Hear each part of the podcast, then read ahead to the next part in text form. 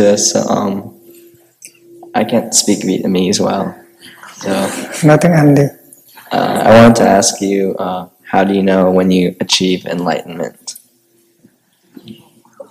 làm sao mình biết khi mình có giác ngộ Ừ.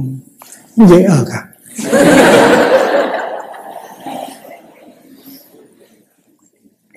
giác ngộ là không phải là cái chuyện xa vời giác ngộ là cái chuyện có thể tới mỗi ngày nhiều lần.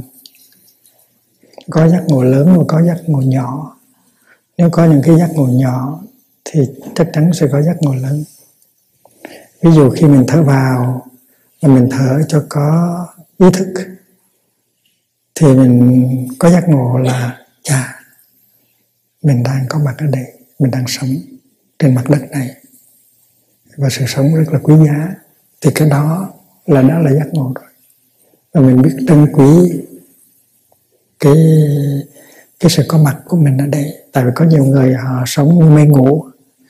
Họ có đó mà họ không biết là họ có đó. Họ đang còn sống mà họ không biết là họ đang còn sống. Họ đi tìm cái gì đâu. Thành thử ra thở vào một hơi mà có chánh niệm, có ý thức. Thì tuy là cái thời gian thở vào có hai giây hay là ba giây đồng hồ thôi. Nó cũng có thể đem tới giấc ngủ rồi. Thở vào, tôi biết là tôi đang còn sống, breathing in. I know that I'm still alive. Thì thì thì còn sống là một phép một phép lạ rồi. Và khi mình thở ra thì mình hạnh phúc rồi hạnh phúc là được, đang có mặt, đang sống. Hay là khi mình bước một bước chân mà có ý thức, có chánh niệm, thì tự nhiên mình có cái thấy, có cái giác ngộ là mình đang được bước trên cái hành tinh này, cái planet Earth. Rất là đẹp. Lên trên mặt trăng coi, không có một cái cây nào hết, không có cái dòng suối nào hết không có một ngọn cỏ nào hết ở trên đó buồn lắm. Có cái ông tên là Neil Armstrong, ông ấy lên tới trên đó.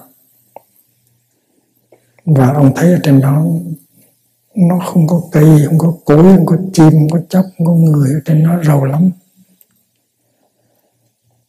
Và trong khi đó thì trái đất của mình rất là đẹp, rất là xanh.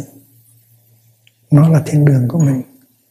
Thì khi mình bước một bước mà có chánh niệm có ý thức thì mình có cái thấy mình có cái giác ngộ là hành tinh này là một thiên đường là một chỗ màu nhiệm. Thì cái đó đã là giác ngộ rồi. Thành hệ có niệm có định là có giác. Mình mỗi ngày mình có thể đạt tới giác ngộ nhiều lần nhiều lần. Và mỗi giây phút đều có thể có giác ngộ hết. Enlightenment is uh, daily daily thing. Chứ không phải là phải tu 8 năm hay 10 năm mới có giác ngộ thành ra khi mình thực tập niệm và định đó, thì chắc chắn thế nào mình cũng có giác, giác ngộ mình phải biết rằng cái giác ngộ đó là cái giác ngộ gì. Và cái giác ngộ luôn luôn đem tới niềm vui. Và nó xóa bỏ cái sầu khổ.